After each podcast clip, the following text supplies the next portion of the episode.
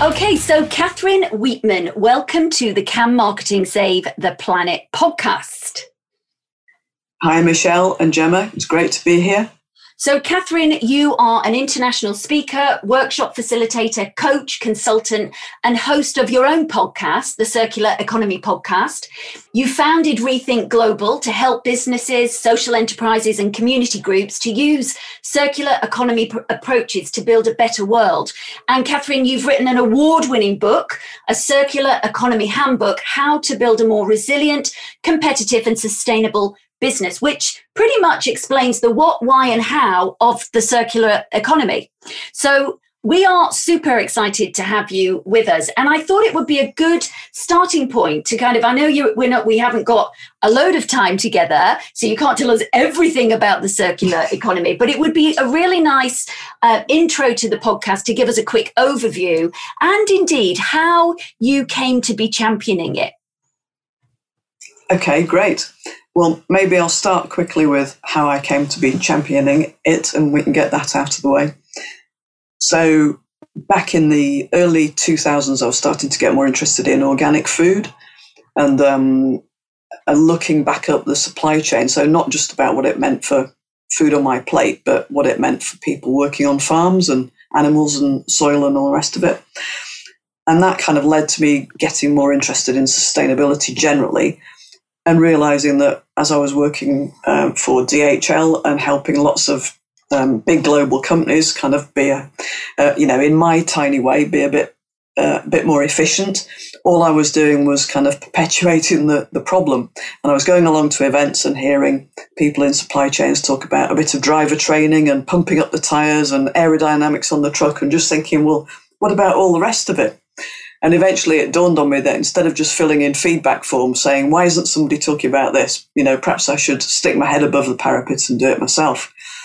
So to cut a long story short, that kind of led to me deciding I wanted to focus on that. So stepping off the corporate career ladder back in 2013, at the end of 2013, and starting to talk about sustainability and the circular economy.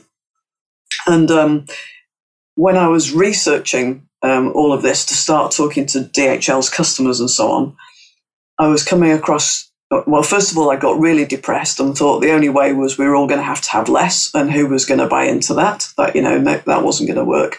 But I came across new bits of jargon, including industrial ecology, 3D printing, that was new back in 2010, and the circular economy. And when I started looking into those and realising what the circular economy was all about, a light bulb went on, and suddenly I realised that there was a way that we could just design different approaches so that we're selling services rather than selling ownership of stuff. We're making products that are much more durable, that are designed to be repaired, even to be remade, and eventually to be recycled. And we can start to use different materials, so recycled materials, and if we're going to use what we call biological materials, so food, fibres, timber, that kind of thing, they should be sustainably sourced. And by that I mean, if we look at an example of cutting down a tree to make a table, the tree should be able to regrow in the time we expect the table to last. Otherwise, that's not sustainable. So that's kind of the circular economy in a nutshell.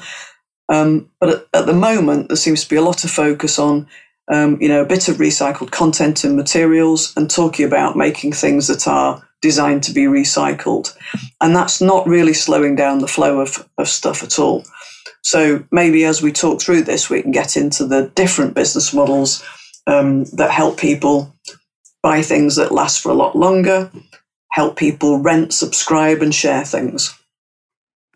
That's really interesting because in terms of, I was reading on your website around circular economy models. So as you said there, you've got subscription, pay-per-use, products as a service, performance contracts, essentially moving away from consume, own and throw away, consume, own and throw away, which is what we've done in the last 50 years, isn't it? We've driven those consumption levels up. I guess one question for you is, which industries are doing well at the moment in terms of circular economy, just to give the listeners an idea of who's really embraced it and doing it well, and then who either isn't doing it well or needs to get on board, in your view? I don't think anybody's really doing it well. Maybe to take a different angle on that, where I see most of the innovation and activity and the drive coming from is from startups and also from small businesses. All the big global corporates are finding it really difficult to turn the super tanker around. So we're seeing quite a lot of pilot schemes and tests and small scale innovations around products and so on. So that's generating quite a lot of publicity, but none of it is really moving the dial on slowing down the flow of resources. And I think what big companies should be worried about is this disruption, that if something really takes hold, as we saw with, say, moving from moving towards video on demand and streaming and music on demand, suddenly that took off, and companies like Kodak, even though they employed the guy who invented the digital camera, they didn't take it seriously as the next big thing. And they ended up going bust because they were fixated with their cash cow, film, because it made lots of money. And the politics inside the company made that happen. It wasn't just a kind of, blind side from one or two people. It was the whole company was kind of built around that. So I think I'm seeing encouraging activity from companies like IKEA, who did a pilot for Black Friday with take-back schemes in, I think it was 27 different countries, offering money back. And I was kind of thinking, well, that could be a good sign. But equally, if I'm cynical, I could think, well, it's just a way to start moving a bit of stock. But if we think about how to move into the circular economy, then these kind of pilot schemes where you're trialing things across different countries, you're having a look at what customers might bring back. What makes it sticky for customers? If you're thinking IKEA furniture, are you really going to disassemble that, or are you going to try and lug a big billy bookcase all the way back to IKEA? What kind of stuff's going to go back? What condition is it in? Can IKEA resell that? Is it good enough to resell, or is it only fit for recycling? And if it's only fit for recycling, does the design and the materials that are in that product, does that lend itself to recycling? So there's an awful lot of learning points that they can take from that and start to think about what they need to change in order to make that a more viable model. It's interesting because we talk about reduce, reuse and recycle, and you mentioned recycle, and Michelle and I have talked about this quite a few times around everybody puts stuff in the recycling bins, but actually the proportion of the percentage of that actually gets recycled is so small. It's almost like the biggest greenwashing behavior, in ever, because you think you're doing good, but actually where it goes isn't where you think it goes. So the recycling infrastructure is way behind, isn't it, in terms of where behavioral change needs to go. Do you think it will catch up? And I guess in your view, what needs to happen to accelerate the recycling? Because, at the end of the day, if we don't reduce and reuse, and recycling is the only option, we need an infrastructure that can essentially underpin that.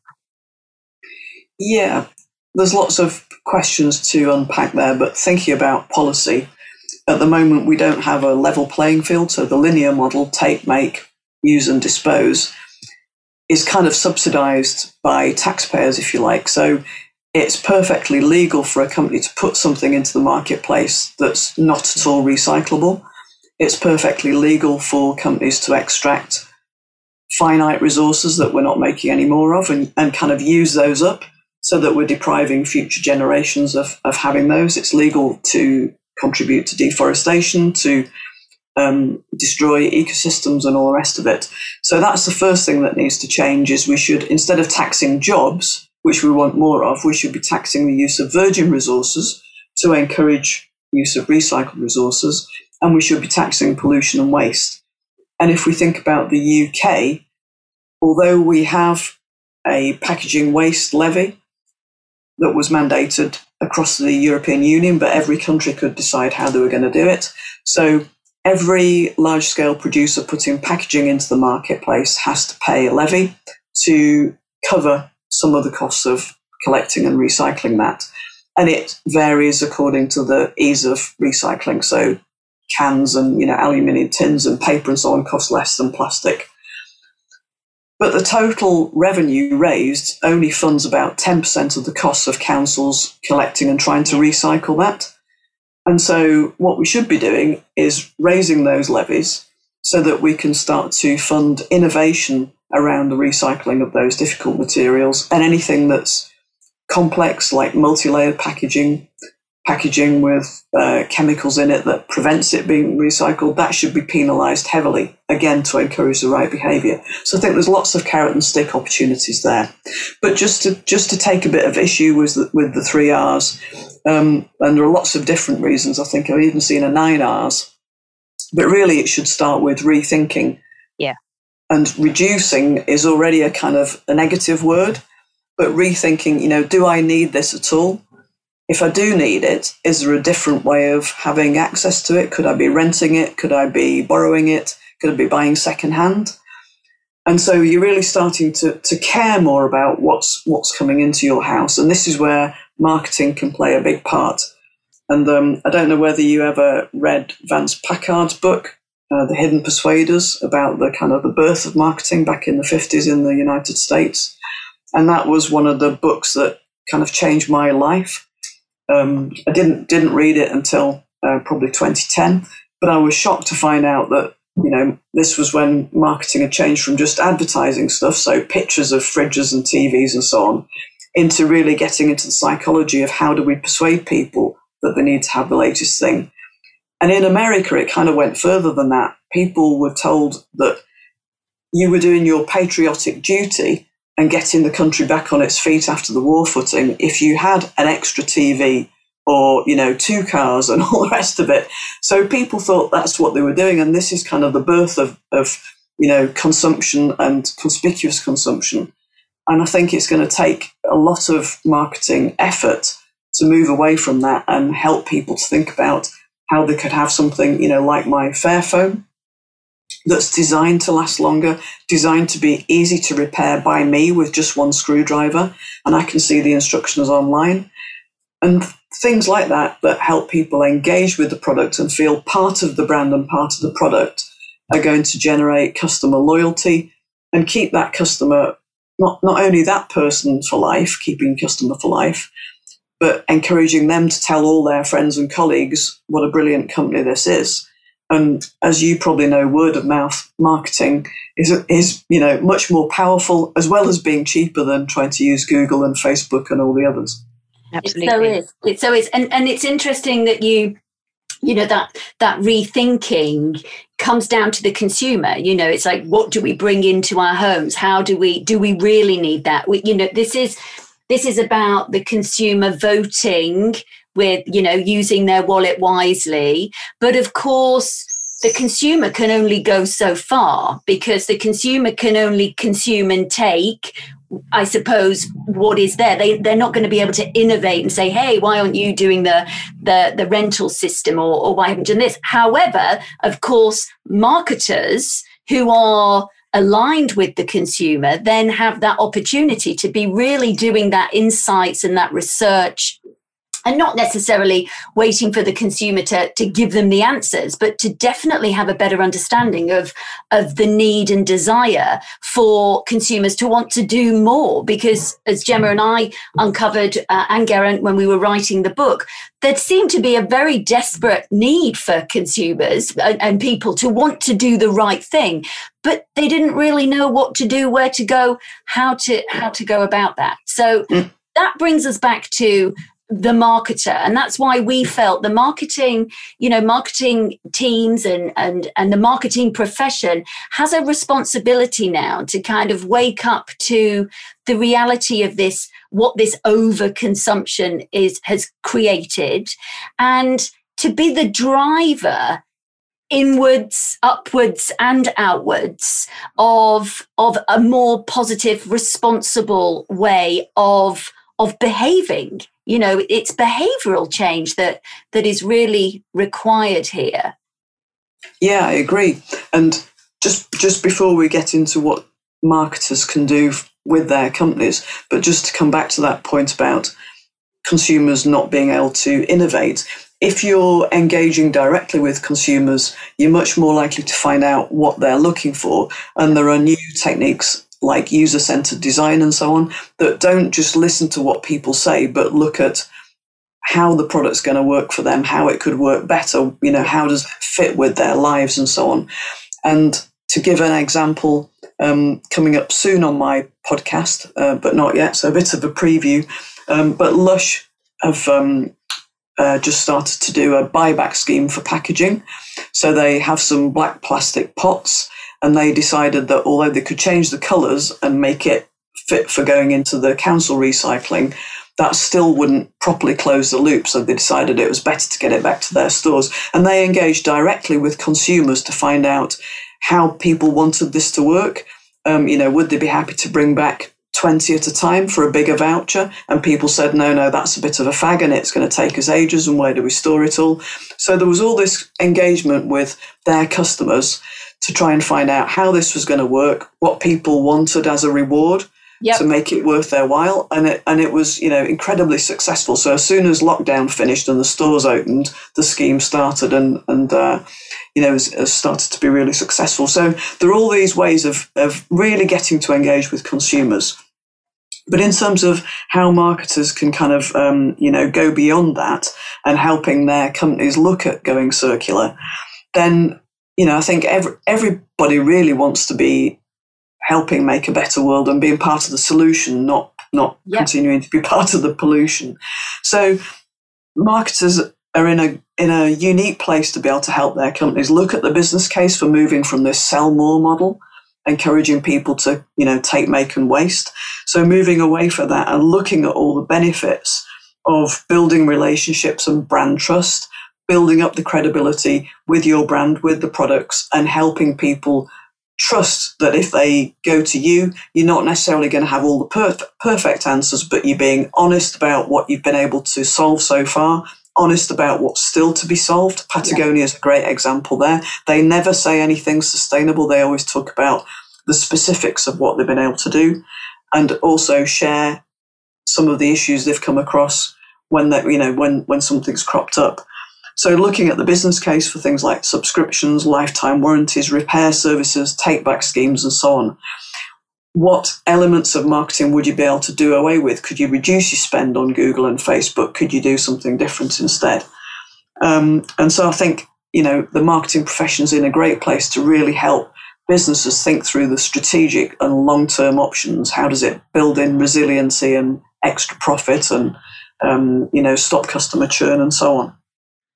And it's absolutely about that loyalty and what marketing can do. And we talk about the fact that, you know, marketing goes so beyond just advertising and selling stuff. If you really understand the full remit and skills a marketing department can bring to your organization, given that we're supposed to work cross-functionally and speak to everyone within the business. We're supposed to speak to our customers.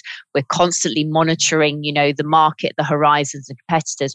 All of that information coming back in and just putting a different lens over it, as opposed to how can we sell more of this stuff, and changing it into what can we do with this to, as you say, increase loyalty, get our brand out there. But also, you know, by doing things like a buyback scheme or a subscription, there's that constant relationship. You are actually in mind, you know, the mind of your customer far more than if you have just a transactional relationship where you're constantly buying off them. And just going back to Patagonia, and I think IKEA found this as well. So the quality of Patagonia's stuff and the fact that it's got a lifetime warranty and Patagonia will repair it. I've had a zip replaced on a 10-year-old fleece gilet for free with no questions asked about how old it was. So that gives people confidence that even if you're buying pre-used stuff, it's in good enough condition and therefore it generates a high value. And IKEA found this with their stuff. They were a bit shocked probably 5 or 6 years ago to find so much. I think it was about 40% of eBay traffic or some ridiculous number was an IKEA product. And first of all, they were shocked and thought, well, you know, that's cannibalizing our brand. But then they realized it meant that people had faith that the IKEA stuff did last longer than that. So they decided to put commonly used spare parts in IKEA stores for free. So if you'd bought a Billy bookcase and there's some bits missing, you could go in and get them. Yeah. So all these ways to kind of help c- consumers or citizens, as we should properly call them, help people feel like, that this brand's got your back, this brand's helping you to keep things going for longer. If you're confident there'll be a resale value with something, then you perhaps be more inclined to pay a bit more for it. And also subscription models, they're enabling brands to engage with customers that they might not have done. So I did a podcast episode with Tamsin Chislett, who's the founder of On Loan, and they provide subscriptions for contemporary women's wear brands, I think she calls them. So more expensive than Zara and so on, and perhaps so expensive that consumers were a bit put off taking the risk of buying a shirt or a pair of trousers. But once they were able to have them through a subscription and think, wow, this is really good quality and it fits me really well and it's really well made. And so, the shape's good. So I look really good in this compared to something from a lower high street brand. And then they might be more prepared to invest in a jacket for the long term or some trousers that, can be part of a capsule wardrobe. So again, it's a way of engaging with more consumers through a different model. And I think one of the other things that, even though I used to work in the fashion industry, I still don't really get this disconnect between people wanting to look a bit different and yet you end up looking the same because you're buying what some influencer's saying or, whatever a pop star's wearing. Whereas if you look at some of the fashion designers going back to Coco Chanel and also some of the well-known artists, a lot of them have got their own look. That's kind of 2 or 3 key pieces of clothing and they wear those every day. And yet nobody says, oh, look at them in that boring stuff again. It's their look. But what you wear says an awful lot about you. So if you're wearing something that says, I really care about the planet and I care about people and I care about future generations, then it doesn't really matter if it's not this week's thing, does it? You've kind of got your own badge that you're displaying to the world. It kind of comes back to that point you were saying about marketing and persuasion and people being made to feel they were doing the right thing. I suppose it's that there's a parallel there, isn't there? That if you are wearing the Patagonia, if you are wearing something that's been fixed, and repaired, and you're reusing it, then that says something about you in a really positive way. And that's where I suppose we want to, marketing can support and move people towards as well. One of the things I would say though as a marketer is there's a lot of mixed views and there's a lot of misinformation, isn't there, out there, Katherine, about some of these ideas and ideologies that are around there about what is sustainable, what is eco-friendly. Can you share a little bit about some of those challenges for marketers to overcome? Yeah, sure. And it is pretty complicated because of the amount of misinformation. Fashion and technology and packaging is no different to lots of other fields where there are vested interests trying to keep the status quo going, and they're putting an awful lot of time into that. And one of the recurring themes I'm seeing, particularly around plastics, is to put the focus on the consumer instead of on the company and the supply chain. So as citizens, we should be careful about that, being made to feel that people are the problem with plastics, not the plastics themselves. Well, if if all plastics were designed to be reusable and recyclable, then we wouldn't be the problem, would we? But I think, being really careful about any greenwashing. So not using words like eco and green, sustainable and even circular, because they don't have a definition. So if you're going to use those terms, you need to be specific and say what the circular aspect is or why this is more sustainable than the alternative, not just to kind of put a badge around something and make it seem as if it's solving all the problems. And then also being careful with some of this misinformation, these factoids, as I've heard them called, something that's actually unreliable, but it's been repeated so often it's become accepted as a fact. So one of those that surfaced relatively recently is that fashion's the second most polluting industry in the world, and that's been shown to be, you know, it wasn't deliberately created as misinformation. You know, it was a mistake that's been corrected by the source company, McKinsey.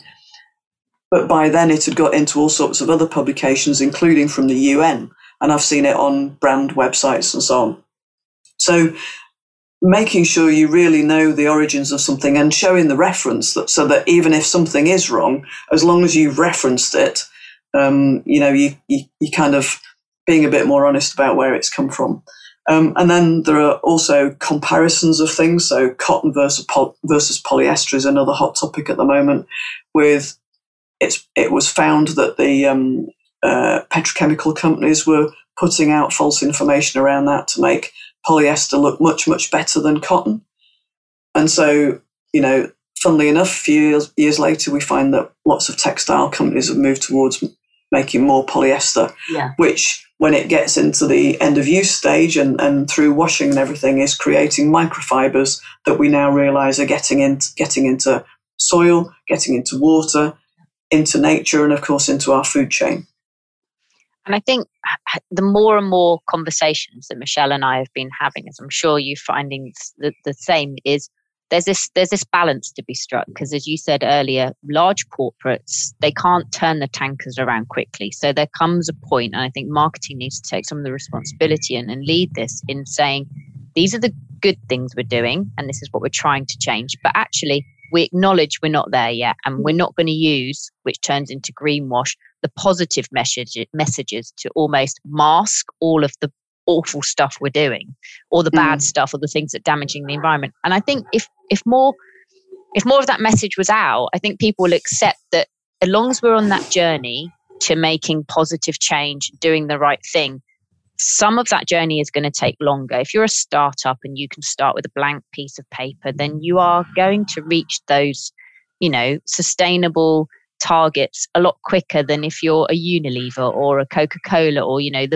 these huge organizations that are doing good, but they are also a part of the problem. But I think we need to, instead of calling them out all the time, you know, they need to admit it, and we need to go, there is balance. And we spoke about this with John Grant in one of our other podcasts, where, you know, he was saying about Pampers and how much good they've done for society and sustainability, but their product sits in landfill. And I think, you know, it's about educating yourself, isn't it? And on understanding that there are 2-3 sides to this complex issue, because it is such a complex issue.